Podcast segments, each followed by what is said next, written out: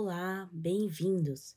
Eu sou a Letícia, estou aqui no projeto No Caminho para tratar das mulheres da Bíblia.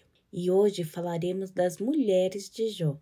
As suas histórias estão descritas nos capítulos 1, 2 e 42 do livro de Jó.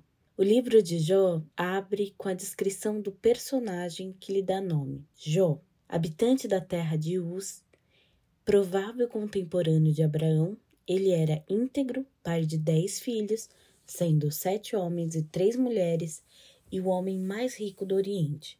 Possuía muitos animais e servos. Seu lar era harmonioso. Os filhos já adultos banqueteavam um na casa do outro e convidavam todos os irmãos e irmãs, o que demonstra como eram ligados. Ao final de cada banquete, Jó procurava santificá-los e oferecia um holocausto a Deus por cada um dos filhos, receando que houvessem pecado.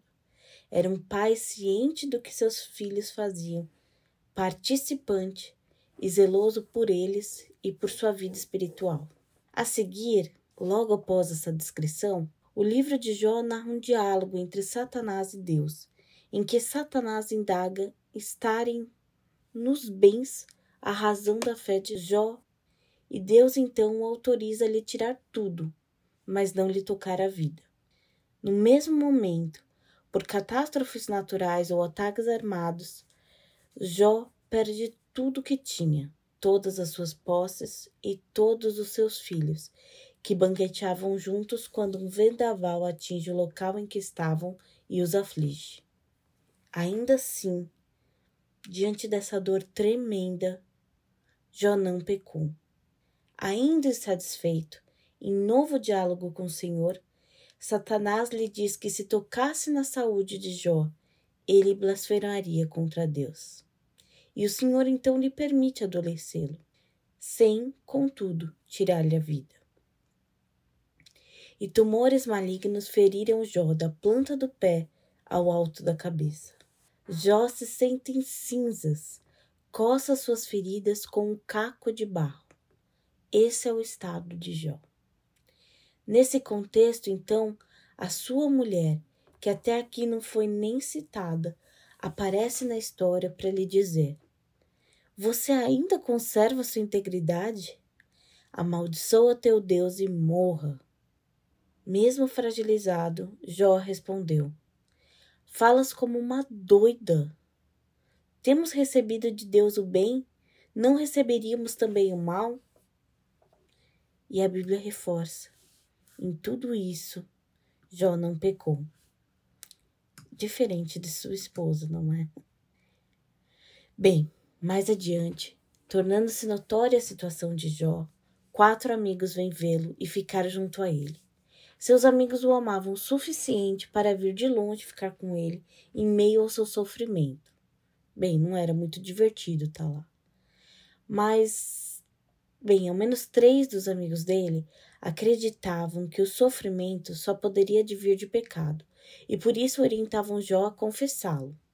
Jó se defende reiterando que a sua situação não era consequência de pecado, que a sua consciência estava limpa.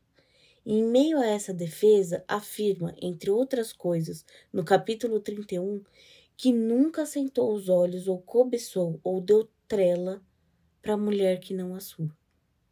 Isso ilustra que Jó, já descrito como um bom pai e amigo, era também um bom marido.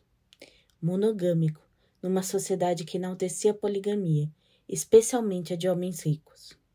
Jó permaneceu com sua esposa mesmo após essa fala, e mais para frente veremos teve com ela mais dez filhos.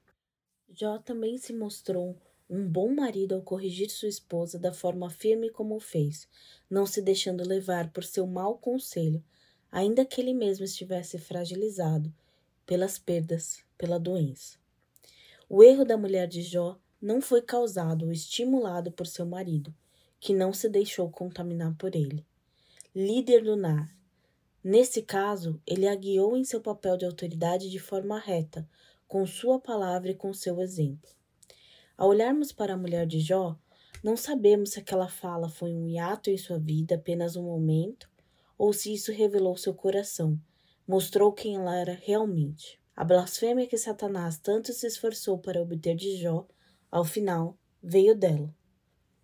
Um alvo colateral de tudo isso.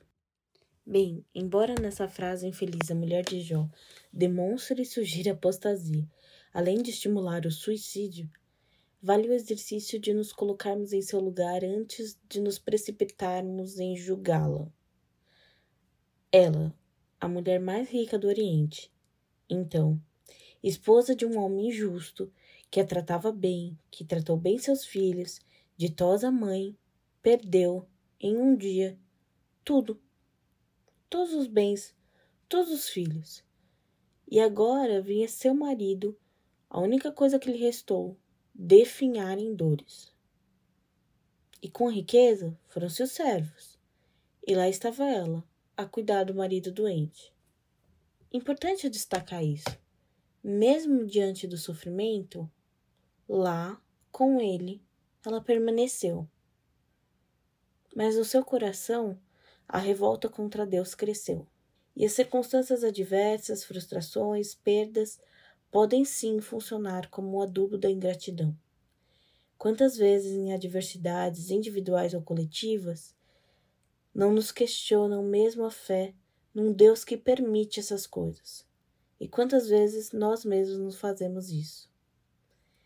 Possivelmente, da perspectiva da mulher de Ló, logo ela perderia também seu marido. Estando já com certa idade, não teria bens nem ninguém a zelar por ela, o que coloca ela numa situação bastante frágil no Oriente. A situação tendia a piorar para ela, e talvez por isso a sua sugestão para Jó é de quem perdeu totalmente as esperanças. Amaldiçoa seu Deus, ela disse. Bem, abandonar a Deus é perder a esperança. É preciso olhar para ele e para o porvir. E morra, ela acrescentou. Paulo nos alerta mais tarde sobre isso. Quando as nossas esperanças estiverem só nesse mundo, seremos infelizes. Se formos honestos, a atitude da mulher de Jó é menos surpreendente do que a de Jó. Somos propensos a sermos a mulher de Jó. Por muito menos, colocamos os mesmos pensamentos em nossas mentes. Por que Deus? Tentamos a servir a um Deus que e quando ele nos serve. Nas adversidades, somos confrontados a servir a um Deus independente do que ele faz ou fará por nós. Afinal, ele já fez o suficiente. Ele morreu na cruz por nós. Mas ter consciência disso e viver em gratidão em meio do caos é algo extremamente difícil.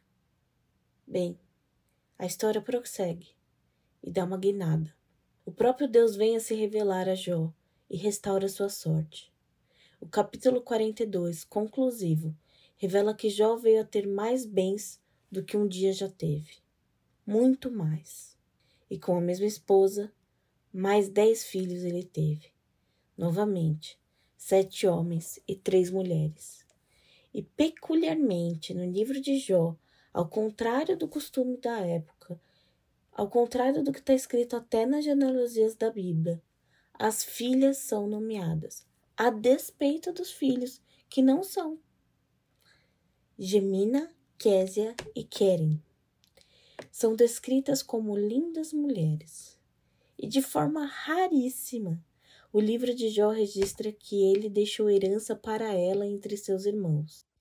Podemos imaginar que esse tratamento igualitário que Jó deu aos seus filhos contribuiu muito para a boa relação que eles tiveram, que está descrita no livro. Lembra, os primeiros filhos sempre chamavam seus irmãos e irmãs quando banqueteavam.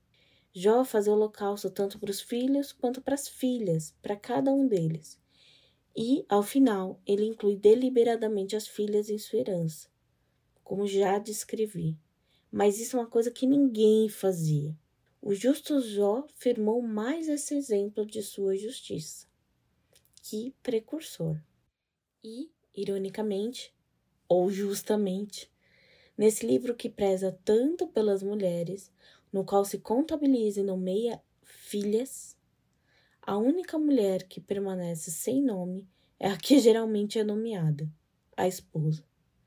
Junto com seu nome, perde-se também sua oportunidade de auxiliar, de edificar. Perdida no mau conselho. A fala maldita foi a que restou registrada no livro santo como memória eterna de como não proceder. Às vezes perdemos a oportunidade de edificar ou mesmo de ficar quieto. Talvez ela não fosse só isso. Talvez foi só um momento na vida da mulher de Jó. Mas a Bíblia registrou essa atitude que se opôs a de Jó, que permaneceu fiel. Talvez essa atitude foi registrada para nos revelar como somos e também como podemos ser. Aceitando de Deus o bem, podemos aceitar também o mal. Submissos à sua vontade, dando em tudo graças. O sofrimento de Jó se tornou em alegria e ensinamento para gerações e gerações. E se ele resistiu a tanta tentação, sendo ele homem como nós, podemos nós também resistir. Afinal, restituída foi, está e será a esperança. Glória a Deus por isso.